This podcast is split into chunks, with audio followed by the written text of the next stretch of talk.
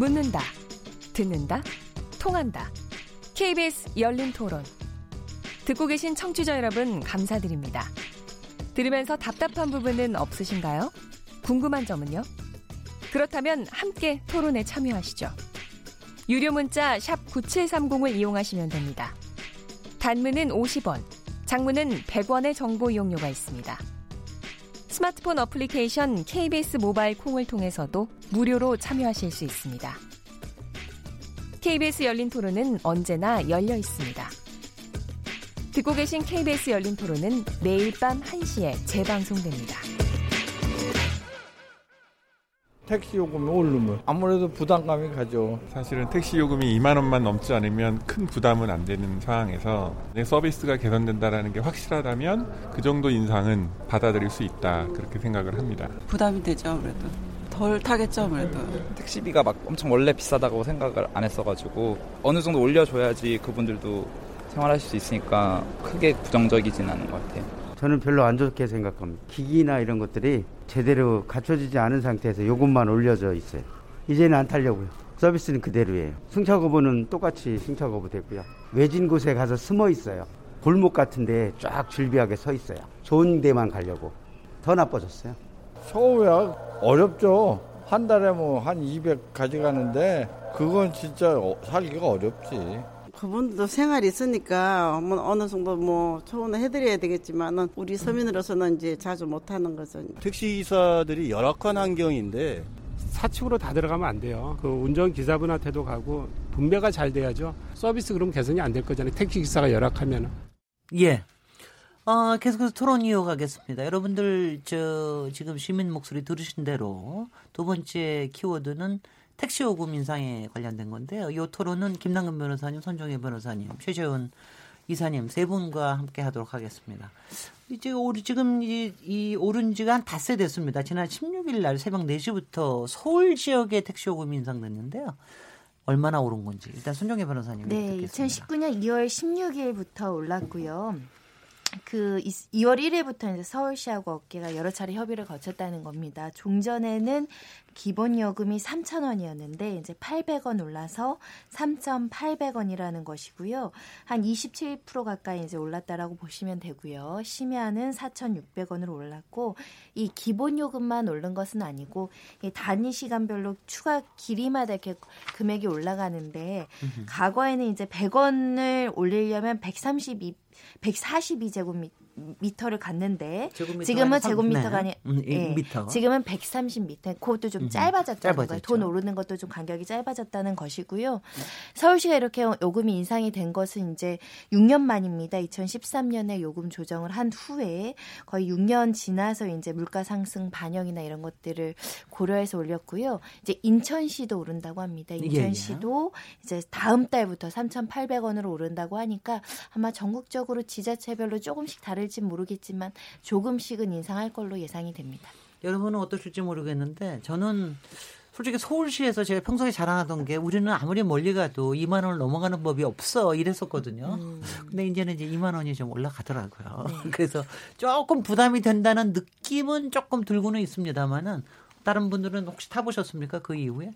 시재훈 이사님은 뭐 아니요. 어떠십니까? 저는 오른 다음엔 타진 않았는데 그 전에 네. 좀 타면서 이제 기사님들의 얘기를 좀 억지로 한번 들어봤는데요. 네.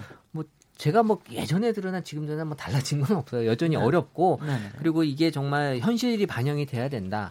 어 그러면서 이제 어려움을 많이 얘기하는데 사실 지난번 택시 파업이 있었잖아요. 그렇죠. 그때 사실 제가 데이터로 봤을 때는 택시 파업 하니까 너무 좋다는 얘기가 좀 있었어요. 왜냐하면 길도 안 막히고. 어, 오히려 또 어, 이런 택시가 어, 이렇게까지 안 해도 우리가 살 수 있구나라는 것들을 좀 느낄 수 있었다라고 지금 택시 기사님들이 보시기엔 좀 안 좋은 얘기들이 많이 올라왔거든요. 그때 많았습니다. 예, 그래서 지금 택시 요금 인상이 아마 지금 다음 주쯤 되면은 얼마나 이제 표면적으로 나타나는지 데이터상에 보여질 것 같은데 아직까지는 피부로 사람들이 많이 느끼면서 얘기하고 있지는 않아주고 있어요. 네네. 김남근 변호사님은 이거 확실히 이번에 타이밍이 지난번 카풀 문제 또 택시 파업 문제 이런 거하고 관련이 좀 있습니까? 이 타이밍이? 결국 이제 택시 노동자들의 어떤 처우가 개선돼 있지 않은 상태 속에서 그 이 어떤 산업에 택시 산업에 있어서의 환경이 더 악화될 수 있는 이제 뭐그 카풀 차량 공유제 시스템이 도입된다 그러니까 이제 뭐 그렇게 이제 뭐 자살 분신 뭐 이렇게 극력 저항하는 모습들이 나온 거잖아요. 그러니까 순서는 사실은 이제 이렇게 좀 택시 노동자들의 처우를 개선하는 작업을 전제를 하고 먼저 한 다음에 이제 그런 공유제 논의들을 좀 했었어야 된다라는 게좀 네. 교훈이었던 것 같습니다. 그래서 다시 이제 순서를 잡아서 택시 노동자들의 처우를 개선하는 작업들을 한 다음에 이제 이걸 바탕으로 그 뒤에 이제 논의들을 이끌어가려고 하는 것이 아닌가 음. 이제 그런 점에서는 뭐 순서를 이제 바로 잡았다고 생각이 드는데요. 네. 그러려면 이제 이거의 목표 노동자들의 처우가 개선이 돼야 되고 그 처우 개선을 하는 이유는 이제 노동자들 택시 노동자들의 그 어떤 사회적 경제적 지위를 향상시킨다는 것들도 있지만 그게 택시 소비자들 고객들한테 있어서는 굉장히 친절한 서비스 이런 거로 나타나야 되잖아요. 근데 그게 안 나타나면 이제 이 정책에 대한 불신이 많이 생기겠죠. 네. 네, 그래서 이제 그냥 단순히 올리는 게 아니라 여기에 이제 여러 정책들이 지금 개입되고 있는 것 같습니다. 네. 그래서 그 완전 월급제 같은 걸 실시를 해서 지금 택시 그 운전 기사들이 이제 난폭 운전을 하게 되는 이유들은 산악금을 먼저 채우고 그렇죠. 산악금을 넘어간 것부터가 자기 수입이 되니까 거기서부터 이제 물불을 안 가리고 난폭 운전을 하고 승차 거부를 한 다음에 유리한 방향으로만 승객들을 모으고 막 이런 거를 해야 되다 보니까 불친절하고 뭐 난폭 운전 같은 게 생기는 거거든요. 네. 근데 완전 월급제를 하게 되게 되면 그런 요인이 떨어지는 거죠. 일정한 안정적인 수입이 뭐 보장되고 있는 것이니까요. 네. 네. 그런 점에서 이제 그런 그 택시 기사들에 있어서 처우 개선과 함께 그런 난폭 운전이나 승차 거부 같은 것들을 좀 차단할 수 있는 그런 정책들이 같이 개입되고 있어서. 뭐 요게 이제 성공을 좀 거둔다 그러게 되면 요 택시 업계에 있어서의 어떤 공유 차량 제도의 어떤 도입이라든가 이런 논의들도 조금 더 탄력을 받으면서 갈 수 있지 않을까 생각이 듭니다. 근데 이게 요번에 오른 게 5년 뭐 한 5년 3개월 만에 5년 4개월 만에 인상됐다고 그러는데 사실 그렇게 많이 크게 오른 것 같지는 않아 보이긴 합니다. 기본 요금이 조금 이제 한 30% 정도 거의 30% 정도가 올랐으니까 조금 많아 보이지만 어 그 다음에 구간별은 뭐 큰 차이는 별로 조금 없어 보이긴 하는데 이 정도 가지고 소득 개선이 되겠느냐라는 또 여론이 있는가 하면은 어, 또 우리 택시 요금이 사실 외국에 비하면 아직도 너무 싸다. 뭐 이런 얘기도 있는데 이런 거에 대한 여론은 있어요. 기본적으로 이제 택시 요금 인상에 대해서는 관련된 글을 올리시는 분들이 이제 소비자 입장이다 보니까 부정적인 얘기가 어 72%로 많아요. 그러니까 요금이 올라서 불편하다라는 그런 얘기로 이번 요금 인상에 대한 부정적인 표현을 많이 어, 쓰고 계셨는데 사실 이제 택시 요금이 아닌 택시라는 것 자체에 대한 긍부정을 보더라도 2017년에 부정이 67%, 2018년에 72%, 2019년에 들어서도 이제 부정이 73%. 네. 그러니까 택시라는 것 자체에 대한 부정 키워드가 많이 높게 형성이 되고 있는 이유가 뭐 여러 가지 키워드들이 있지만 이제 승차 거부가 가장 높게 지금 가장. 올라오고 있고요. 네네. 그리고 뭐 여러 가지 뭐 폭행이라든지 또 멀미라든지 뭐 이런 어떤 택시 관련돼서 여러 가지 우리가 좀 어, 생각해야 될 문제들이 많이 있다라는 얘기들이 지금 나오고 있는데 요새 그 젊은 세대들은 그래도 이제 택시를 타는 경우가 종종 있는데 그때가 언제냐 하면 이제 화가 날 때. 택시를 많이 탄다 그러니까 왜요? 비용이라고도 하는데요. 왜요? 뭔가 나를 위한 보상의 수단으로 내가 오늘 오- 택시값을 내자. 내가 오늘 이렇게 일을 많이 했으니 나 어허. 오늘 택시 탄다. 아. 그리고 이제 그 홧김 비용, 이제 사실 네. 그 앞에 욕, 욕을 쓰는 비용인데 그렇게 해갖고 이제 젊은 세대들은 택시를 타는 게 정말 특별한 네. 그런 수단으로 이제 많이 활용이 되고 있어요. 네. 그러니까 사실 우리가 택시라고 하는 건 뭐 계속 타고 다니는 사람은 많지 않고 정말 뭐 막차가 어, 늦었거나 지각했거나 늦잠 잤거나 이런 거 관련돼서 이제 택시를 많이 타는 문화다 보니까 여기에 대해서 이제 택시에 대해서 약간 부정적인 느낌이 많이 나오는 것 같아요. 아니 근데 그렇게 해가지고서는 홧김을 풀려고 택시를 탔는데 택시는 안 간다 그러지. 또 막 막 난폭 운전 하시, 하시지. 그다음에 또 여러 가지 말 걸다가 또 싸움도 나지. 이러면은 사실 굉장히 힘들기도 하고 그렇기도 그럴 것 같은데 아니 젊은 사람들이 정말 홧김에 탄다고 그래요? 네, 아니 그 홧김 비용이라는 게 원래 작년에 어, 네. 많이 이슈가 됐었어요. 네. 아니 그래요? 저는 그런 경험은 없는데 이런. 거 있죠. 보통 이제 지하철과 버스를 타고 다니다가 네. 오늘 직장 상사 너무 힘들겠는데 네. 내가 돈 벌어서 뭐 하냐 편하게 살자 뭐 이렇게 이제 일부 그런 아니 뭐 나를 그런 위한 경유가 예, 그걸 표현을 사치. 나를 위한 네. 사치 뭐 이렇게 표현을 네, 네. 하면 안 되나 안 되나 아, 그, 그게 안더 긍정적인 표현일 수 있는데 보통은 있는데요. 이제 제 주변에는 이제 대중교통 타기 이른 시간에 출근하시는 분들, 새벽에 출근하시는 분들 또는 굉장히 밤늦게 퇴근하시는 분들이 이제 택시를 주로 타시는 것 같고요. 그리고 요즘에는 워낙에 그그 대중교통에서 이제 뭐 성범죄 이런 것 때문에 좀 힘들어하시는 분들이 있어요. 이런 분들도 좀 타시는 것 같고 그렇습니다. 짐이 많을 때 보통 타죠 젊은 사람들이 그 대중교통 최근에 최근 힘들어서. 최근에 일어난 폭행 사건은 기사님이 폭행한 것보다는 승객이 폭행해가지고서 여러 가지 네, 문제들이 뭐 동전 적이 택시 사건도 마찬가지고 뭐. 아들 버린 사람이 기사님에게 이렇게 무자비한 폭언을 행사한 경우도 있고요. 네. 사실 오늘 여기에 나와 있어야 될 패널이 누구냐 하면은 저희 월요일 날 여기 정치의 재구성의 고정 패널로 나오고 있는 이준석 바른미래당 최고위원이 요새 무슨 짓을 하고 계시냐 하면은요. 제가 얘기하면 요새 두 달 동안 택시 기사를 하고 계세요. 그래서 두달 동안 이 택시 회사에서 산학금을 납부하는 이런 거로 해서 하고 계시는데 굉장히 어렵다는 얘기를 하시더라고요. 그러면서 현장에서 정말 길을 다니면서 많이 배우고 있다고 얘기를 하는데 이번에 택시 요금이 오르면서 지금 이게 실질적으로 택시 기사님들에 대한 처우에 도움이 되는 거냐 이거에 대한 게 상당히 이제 앞으로 관심일 텐데 사실은 산학금도 같이 오른 거 아닙니까 어떻습니까? 그래서 이제 그 지금 이제 한 한 달에 한 26일 정도 일을 해야, 해야 된다 그래 택시 기사들이 그리고 하루에 네. 보통 한 11시간 정도 일을 하는데 이렇게 굉장히 강도가 높은 지금 노동을 하고 있는 거죠. 네. 근데 한 217만 원 정도가 이제 평균적으로 받고 있다 그럽니다. 네. 그러니까 노동 강도에 비해서는 굉장히 좀 낮은 임금인 거죠. 음. 그래서 그 지금 이제 인상된 게 그 택시 노동자들의 처우 개선으로 가면 서울시가 예상하는 건 한 270만 원 정도로 간다. 완전 월급제를 네. 실시를 하면은 그렇게 하는 거니까 상당히 처우가 개선이 되는 거죠. 음. 그렇게 되면. 근데 항상 이제 택시 요금 인상이 됐을 때 이제 비판이 많았던 게 그게 노동자들의 처우 개선으로 간다는 보장이 없다. 그냥 택시 회사들이 수입만 늘려주는 그럴 게 가능성이 여태까지 그런 일이 많았습니다. 그리고 결국은 그렇게 되려면은 이제 시 행정이 개입을 해서 그것이 노동자들의 처우 개선으로 이어지고 그것이 이제 또 한 단계 넘어가 가지고 승객들에 대한 어떤 어, 친절한 서비스로 이어지는지까지를 이렇게 좀 모니터링하고 관찰을 해야 되는데 그냥 막상 그냥 인상을 해놓고는 그 뒤에는 이제 그렇게 효과가 거기까지 가는지 노동자들의 처우 개선이나 승객들의 어떤 친절한 서비스로 가는지에 대한 것들은 제대로 이제 행정이 점검을 하지 않다 보니까.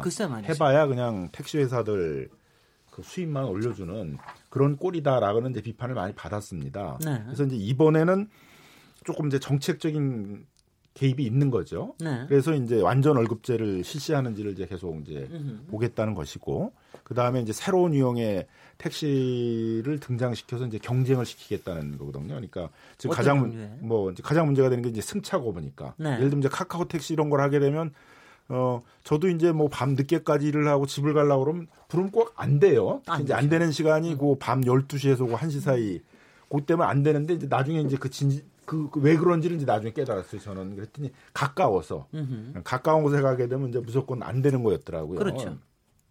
그래서 이제 먼 곳으로만 자꾸 이제 가려고 하고 그러는데 그래서 이제 목적지가 어딘지 모르게 호출을 하더라도 아. 카카오는 어디까지 간다는 게 다 나오잖아요. 나오죠. 그러니까 네, 네. 어디까지 간다는 걸 모르게 하는 이제 그러니까 승차업을 할 수가 없죠. 일단 와서 태워야 되니까. 네. 네, 그런 이제 택시도 이제 뭐 한 천 대 뭐 이렇게 지금 하겠다 하고 있고.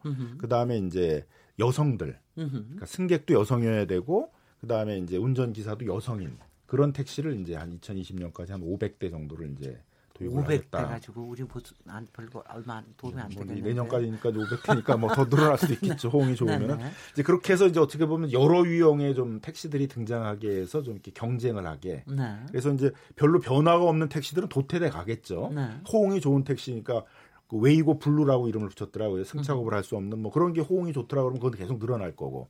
그다음에 웨이고 레이디라고 그랬더라고요. 그 네. 여성들을 위한 그런 이제 택시가 호응이 좋다. 그럼 거기는 계속 늘리겠죠. 그리고 기존 이제 택시들은 이제 어떻게 보면 도태되고 음흠. 그렇게 될 수 있으니까 그런 과정에서 어떤 경쟁들을 통해 가지고 좀 택시 산업들이 음. 어, 조금은 더 이렇게 선진화되고 그다음에 그 서비스 친절 서비스 이런 것들도 좀 높아지도록 하는 그런 정책을 도입한 것 같습니다. 네. 이- 이번에 택시 요금 인상으로 인해 이제 기대를 가장 많이 하는 부분 역시 이제 어, 기사님들의 그 처우 개선이 그러면 이제 가장 높게 형성이 돼 있어요. 그래서 네. 이번 요금 인상으로 기사님들에게 많은 혜택이 좀 갔으면 좋겠다라고 이제 국민들은 많이 생각은 하고 있고요. 네. 어, 여전히 근데 이 택시 기사 입장, 택시 업체 입장에서는 어, 이 수익이 나기 힘든 상황에서 이제 월급제 같은 경우에 이제 아직은 부정적인 이- 그런 얘기들을 꺼내고 있고 요금이 인상이 돼도 여전히 이제 어, 불편하고 안 좋다라고 올라오는 게 이제 서비스. 그래서 뭐 서비스 같은 경우에는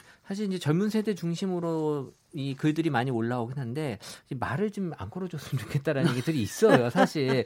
그래서 네네. 이게 어 네. 또뭐 요새 많이 타는 또 이런 타다 같은 그런 그 이 차가 있잖아요. 네. 절대 말을 안 걸거든요. 네. 여기서는.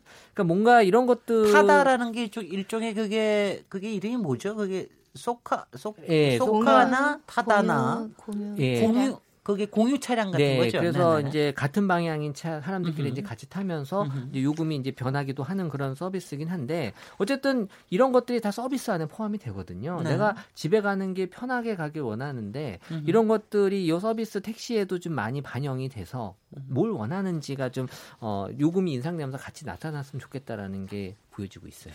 혹시 택시 기사님들이 원하는 것도 좀 있을 텐데. 일단은 처우가 너무 안 좋죠. 그렇죠. 왜냐하면 처우, 처우가 뭐 네. 기사님들 뭐 법인이냐 뭐 개인이냐 또 그 법인은 어떤 구조로 이루어졌는지에 따라 다르지만 평균적으로 한 달 소득이 52만 원에서 170만 원, 또뭐 네. 210만 원이라는 통계도 있는데 대부분은 너무 장시간 근로를 합니다. 왜냐하면 글쎄요. 산학금을 채워야 된다거나 수익 고지가 많지 않기 때문이라고 하는 것인데 12시간 일해서 217만 원 받으면 지금 최저 임금 기준으로 따지면 지금 최저임금의 절반 가까이 되는 돈으로 이제 일을 하신다는 측면에서는 너무 열악하기 때문에 양질의 근로자들이 들어와야 되는데 급여나 소득이 괜찮아야 양질의 근로자가 들어올 수 있고 그러다 네. 보면 서비스 교육이나 질도 높아질 수 있는데 그런 것들이 안 되는 그 구조적인 문제가 있다라는 것이고 첫 번째는 지금 개인 택시 관련해 가지고 개인 아니라 전국의 택시 기사가 26만 8천 명이라는 거예요. 네네. 엄청난 숫자입니다. 매년 조금씩 늘고 있다라고 하는데 그런데 요즘에는 택시를 타는 그 수송 분담률이라고 하는데 그게 좀 많이 떨어졌다는 거예요. 2009년에는 4.3%인데 2016년 기준으로 2.9%니까 10년 안 된 기간 동안 반으로 줄었다는 거예요. 말하자면 택시 말고 이용할 교통수단이 많아짐으로 인해서 택시 공급은 많아지는데 수요는 굉장히 줄고 있다. 네. 그러니까 계속 지금 받는 돈이 떨어질 수밖에 없는 거죠. 그러다 보니까 조급하게 운- 해야 되고 경쟁에 내몰리다 보니까 개인의 어떤 권리라든가 이런 것들은 어, 제대로 어, 확보하지 못하는 부분들이 있어서 산학금제를 폐지해달라. 네 네. 월급제를 해달라 아니면 성과급제를 해달라 이 급여 구조에 대한 개편 이런 목소리가 나오는 상황입니다. 네. 혹시 저런 것도 원하시지 않나요? 요새 그뭐 유리로 주, 운전수석과 뒷좌석을 차단하는 근데 그거는 그런 서비스를 어, 운전자 폭행 문제 때문에 거론이 됐는데 또 택시업계에서도 일부 반발하는 목소리가 있었어요. 또첫 있어요? 번째는 네네. 개인이 자비로 그 비용을 반을 부담해서 설치를 해야 된다는 것과 아. 두 번째는 불편하죠. 왜냐면 좁은 택시 안에 그렇죠. 안 그래도 밀폐된 네. 공간에 음흠. 거기에 또 하나의 막을 쳐서 돈 받고 카드 받는 것도 작은 공간으로 해야 되는 거잖아요. 그래서 네네. 사실상 좀 생활의 불편함, 운행의 불편함이 있어서 일부는 설치하다가 또 이게 의무 사항도 아니다 보니까 지금 강제적 으로 설치하는 사항도 아니어서 설치가 안 된 차량이 월등히 많은 상황입니다. 네네. 지금 이거 아마 이 프로그램을 어, 택시 안에서 듣고 계시는 택시 기사님도 굉장히 많으실 텐데요. 그 젊은 사람들이 그 말 시키지 말았으면 좋겠다라는 것도 저도 뭐 이걸 기사에서 보긴 봤는데, 아 사실은 택시 타가지고 어, 택시 기사님하고 이렇게 왔다 갔다 얘기하는 게 세상 물정을 알기 굉장히 좋은데 제가 이렇게 이렇게 얘기를 하고 보니까 제가 또 택시 기사를 피곤하게 만드는 승객으로 제가 또 저 자신을 또 이렇게 보, 보는 게 아닌가 싶어가지고 좀 그렇기도 한데 이런 문제들도 사실 우리의 그 매너 같은 게 사실은 굉장히 이렇게 쉽지는 않은 문제인 것 같다는 생각은 듭니다. 혹시 그런 것 때문에 신경 쓰신 적 있으세요? 그래서 뭐 저는 택시 기사님들 입장에서 보게 되면 졸업 운전을 안 하려면 얘기를 해야 되잖아요. 그리고 하루 종일 택시 그 좁은 안에 있어야 되는데 네. 대화도 나누고 그래야지 이제 어떻게 보면 건강에도 좋은 거죠. 네. 그런 점에서 또 뭐 얘기하시면 뭐 같이 얘기도 하고 좀 그러면서 가는데 네. 근데 젊은 사람들 입장에서는 이제 일단 뭐 나이 차이도 많고 대화도 안 되고 있는데 또 대화를 약간 억지로 해야 되는데 아, 그런 거에 대한 아, 그건 있는 좀 거죠. 있어요. 택시 기사님들이 얘기하실 때 젊은 사람이 타면은 또 약간 훈계적으로 얘기를 하세요. 그러니까 그런 거는 조금 이제 주의를 해주시면 좋을 것 같아요. 그런 것도 있지만 약간 주제. 그러니까 네. 대화 주제가 약간 네. 정치적인 주제가 좀 아. 많이 이제 나오다 아. 보니까 젊은 세대 입장에서 요새 정치에 관심 없는 젊은 세대들이 꽤 있거든요. 아. 그러면 이제 거기에 대해서 또 뭐 호응을 해야 되는지 네네. 뭐 자꾸 물어보는데 네. 뭐 대답을 어떻게 해야 될지 이런 이제 그 상황 자체에 대한 불편함을 얘기하는 것 누구 같아요. 찍었어? 뭐 이런 거 같은 거요. 네. 저는 그 뭐 아무튼 뭐 정치 얘기는 너무 민감하니까 네. 가장 많이 들은 주제고요. 한 번은 점을 봐주신 분도 있습니다. 네. 사주팔자 이런 거 뭐 사주. 그러니까 사실은 늘 불편한 건 아니고 이렇게 좋게 친절하게 걱정하고 서로 배려하면서 하면 또 그 대화가 즐거울 수도 있고 어떨 때는 너무 이제 혼내키시거나 가르치시거나 뭐 그러신 분들도 또꽤 어, 있죠. 그 나한테 대화 안 시켜도 막 밖에 있는 사람이랑 욕설하고 싸우시면 내가 되게 위축되죠. 네. 예, 그런 부분들은 있는데 그런 걸 이제 서비스 개선이라고 우리가 통합적으로 하는데 요번에 서울시에서 그것도 하겠다라고는 했습니다. 네네. 그런 것도 저기 할 거. 아, 저는 저 택시 기사님께 대한민국의 운명에 대해서 여러 가지의 이 점, 점을 보신 거를 제가 들은 적도 있고. 굉장히 저, 저, 저한테는 항상 좀 흥미로운 택시를 타면 항상 흥미로운 체험으로 저는 항상 생각을 하는데. 근데 인터넷, 좀 인터넷이 있기 전에는 이제 택시 기사가 가장 많은 사람들을 아. 접촉하기 때문에 세상을 알기에. 대한 정보를 네. 가장 많이 갖고 계시기 때문에 네. 항상 이제 그 정보들을 승객한테 많이 푸시는 거잖아요. 그죠? 네네. 그러니까 아 그리고 제, 저, 저는 정말 이건 제, 제 개인적인 게 동네에 대한 얘기를 잘 해주세요. 어느 동네는 어떻고 어느 길은 어떻고 이 얘기를 해줘서 그 저한테는 굉장히 좋은 정보원이었는데 뭐 이런 얘기를 하면서 조금 더 심각한 얘기로 들어가면요. 지금 요번에 택시 값이 이렇게 오르고 이게 어느 만큼 궤도에 오르면 사실 최근에 카풀에 관련된 갈등 때문에 어, 택시기사 세 분이 국회 앞에서 또 분신하시는 뭐 이런 안타까운 일도 있고 그랬는데요. 이런 카풀 도입에 대한 얘기가 다시 또 점화가 되지 않을까 뭐 이런 얘기가 좀 있는데 어떻게 생각하십니까? 어, 온라인 상에서의 카풀 도입은 반대한다, 필요한다가 약간 반반이에요. 그러니까 반대 카풀 반대한다는 여론도 어느 정도 존재하고 이제 필요하다라는 것도 이제 반반씩 존재하는데 어 일단 기본적으로는 이제 카풀로 인해서 생존권을 위협받는 택시 기사님들 입장에서 이제 반대한다라는 키워드가 당연히 많이 올라왔고 하지만 이제 카풀은 필요하고 어, 원한다라는 이런 또 찬성하는 입장도 좀 많았는데 기본적으로 이제 그 출퇴근 시간 얘기가 많아요. 그래서 요 시간대 택시를 타려고 하면 사람은 많은데 택시는 없고 또 택시가 많은 또 낮 시간대는 승객은 없는데 또 차는 많고 음흠. 이런 수요와 공급의 차이 때문에 어, 카풀이 필요하다라는 이제 의견이 어, 지배적이긴 하지만 네. 출퇴근 시간이 지금 명확하지가 않은 또 지금 시대잖아요. 그러다 보니까 여기에 대한 어떤 실효성에 대한 얘기도 분명히 나타날 수 있는 거고요. 네. 어쨌든 이 또 신분이 보장되지 않은 이 또 카풀 같은 경우에 운전자에 대한 어떤 불안감, 그래서 그렇죠. 위험하다, 무섭다 같은 키워드가 카풀에 있어서는 좀 부정적인 키워드로 나타나고 있어요. 네.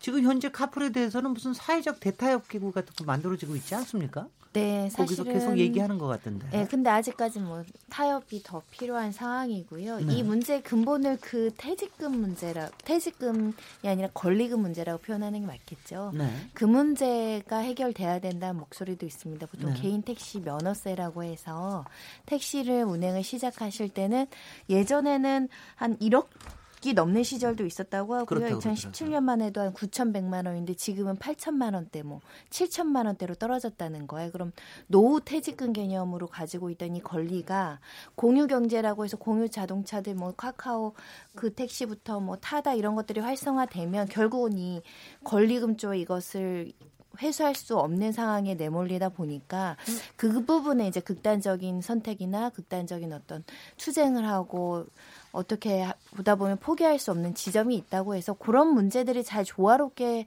해결이 돼야 이 네. 문제가 해결되지 않을까 합니다. 네 네. 이쯤에서 한번 저 청취자들 문자를 한번 좀 들어보도록 하겠습니다. 택시 요금은 아무래도 많은 분들한테 관련이 되는 거라서 그런지 문자가 굉장히 많이 왔습니다. 어, 잠깐 문자 들어보도록 하겠습니다. 정희진 문자 캐스터님. 네, 안녕하십니까. 문자캐스터 정의진입니다.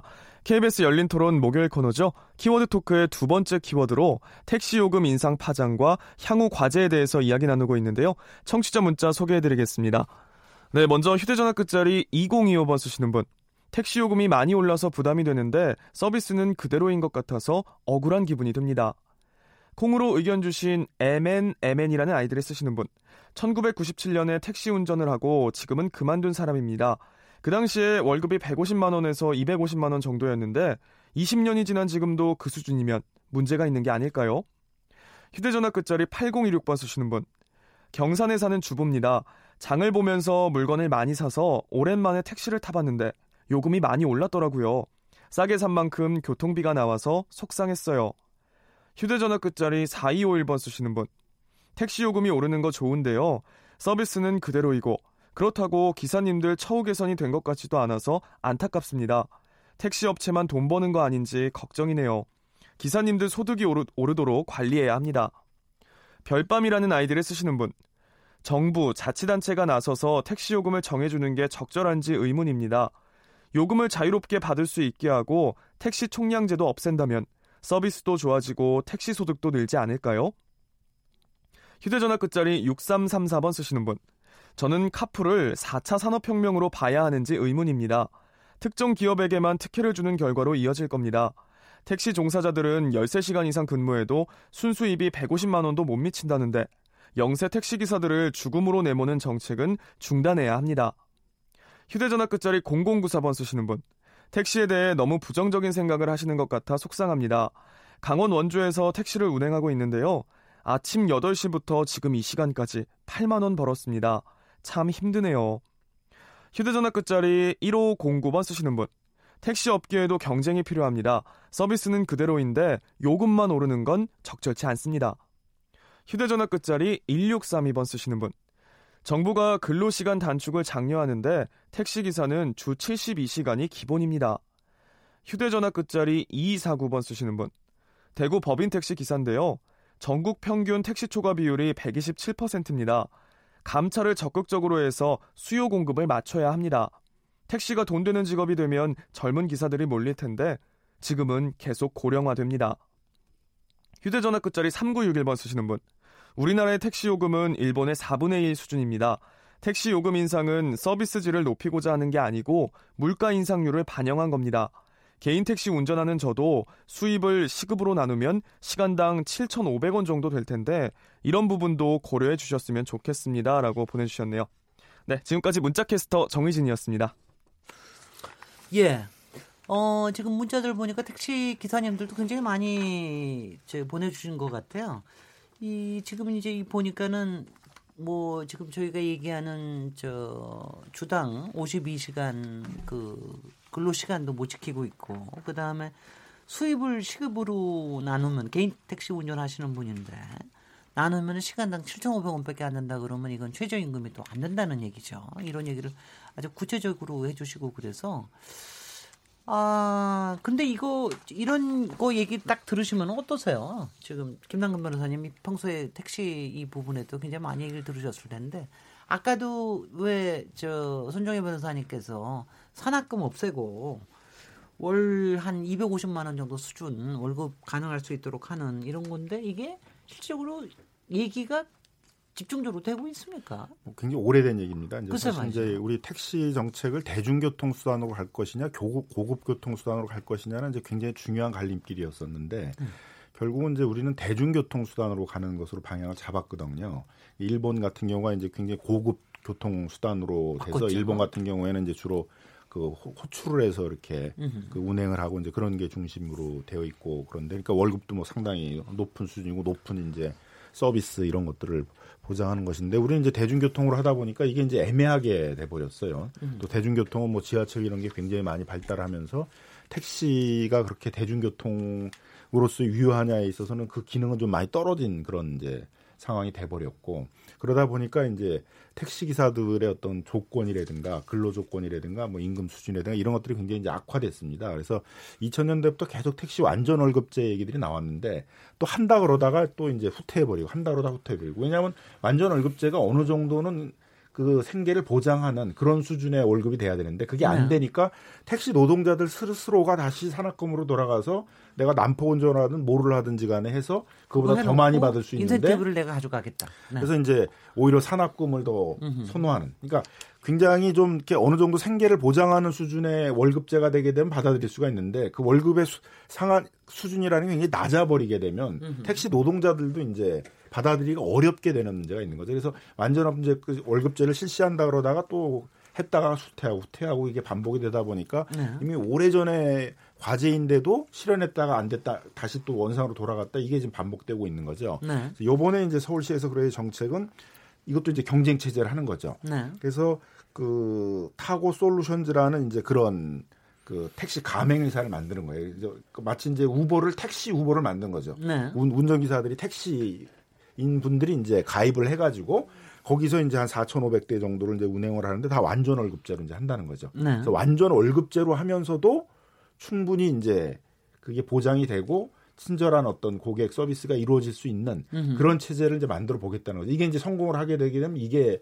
그 모범이 되면서 완전 월급제가 확산이 될 수가 있겠죠. 이게 서울시에서 지금 네, 서울시에서 이제 하겠다는. 거죠. 하겠다는 그래서? 뭐 예전처럼 그냥 택시 요금만 올리는 게 아니라 굉장히 음. 다양한 이제 택시 유형들을 지금 만들어내고 있는 거거든요. 그래서 네. 그런 거에 경쟁 체제 속에서 택시 어떤 산업에 있어서의 변화들을 이제 유도를 해보겠다는 내용들이 있어서 네. 뭐 이런 부분들이 어느 정도 성공을 한다면 완전 월급제도 이제 좀 이렇게 확산돼 나갈 수 있는 계기를 맞, 맞지 않을까 생각이 그 듭니다. 택시라고 하는 그 분야 자체가 예전에는 사실 이제 카카오 택시라는 앱이 나오기 이전에 사실 그 택시 기사님들의 그 경험과 노하우는 어느 시간대에 어느 지점에 가면 손님을 태울 수 있다 그랬잖아요. 알았죠. 그걸 음. 많이 하는 기사님이 돈을 많이 벌었고.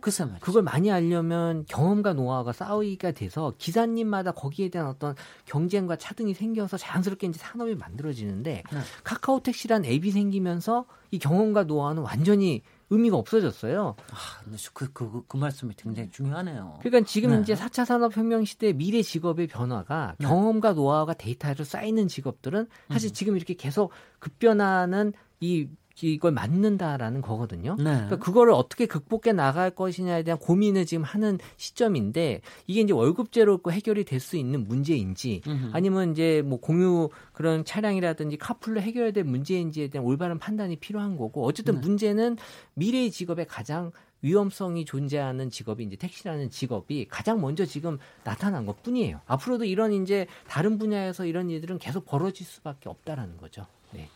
네. 아니 그 말씀 들으니까 제가 굉장히 정말 저기 한 게 예전에는 그 택시 산업계 생태계 안에도 잘 버는 사람 또 잘 못 버는 사람 이런 사람들이 그러니까 있었는데. 그러니까 그걸 그 안에서 보면은 나도 조금 더 열심히 해서 경력이 되면 나도 잘 버는 사람으로 갈 수가 있어. 라고 하는 게 좀 어느 만큼 희망이 있었는데 지금은 그냥 모든 게 다 그냥 다 결론이 다 나 있는 거 아니에요. 그러니까는 희망이 전혀 안 보이는 거죠. 기회도 기회도 안 보이고 그러니까 여러 가지 힘들어진다는 그 말씀이 굉장히 갑자기 굉장히 많이 와닿는데요.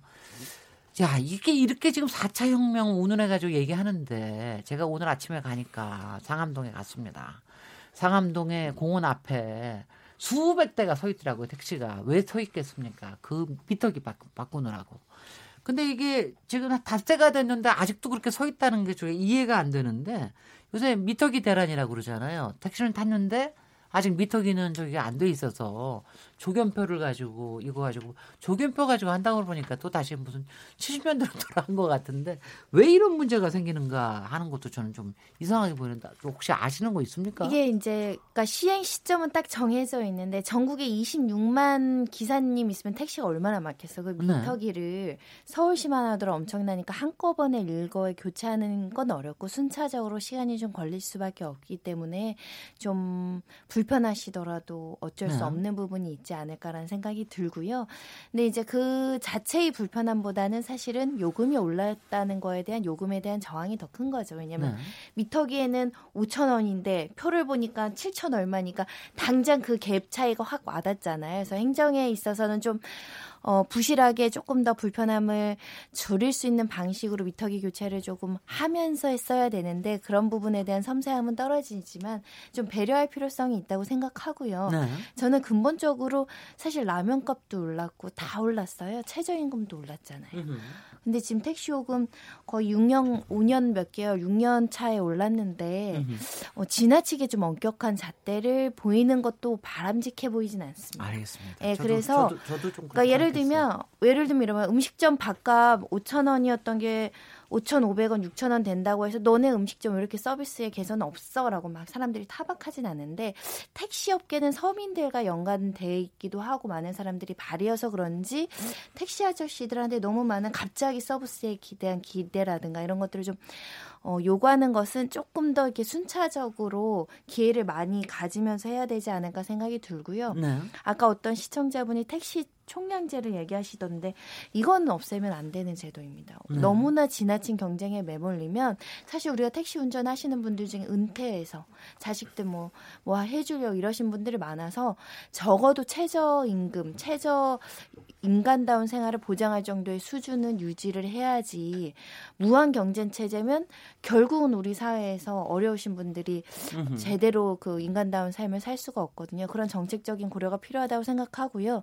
제가 어떤 나라에 갔더니 아예 외국인은 운전을 못하게 놨더라고요. 음흠. 자국의 운수 사업을 보호하기, 보호하기 위해서. 위해서. 그러니까 그런 정책을 쓰는 국가도 있는 걸 고려했을 때는 요금 인상 부분으로 좀 지나치게 좀 우리도 좀 감수해야 되는 부분이 있다라는 생각이 듭니다. 아유, 이렇게 손정혜 변호사님 마무리 말씀 너무 잘해 주셨고요. 나머지 두 분 한 40초 정도 씩만 마무리 발언 듣겠습니다. 네. 최재원 이사님. 사실 뭐 말씀하신 요금 인상표와 IT 강국은 좀 다른 얘기인 것 같긴 하고요. 뭐 굳이 뭐 한다면 뭐 스마트폰을 갖다 댔을 때 이제 인상된 요금으로 표시해 주거나 이런 것들은 얼마든지 할 수 있는데 뭐 그거 얼마나 쓴다고 뭐 그렇게 할, 할까라는 고민도 되고 어쨌든 지금 어 중요한 건 이제 기술과 사회가 계속 이제 충돌하고 있잖아요. 네. 그때마다 이제 정부가 어 기술의 입장과 사회의 입장을 서로 이제 창충되는 것들을 많이 풀어 주려고 하는데 중요한 거는 사실 어느 입장의 편에 서는 게 아니라 제 3자 입장에서 좀 판단해 볼 필요가 있다라는 거죠. 그러니까 두 사이에서의 관계를 푸는 건 분명히 한계가 있을 수 있기 때문에 객관적인 입장에서 기술이든 사회든 선택을 해야 될 입장에서 선택을 해줘야 되지 않을까라는 생각을 합니다. 네, 네. 김남근 변호사님.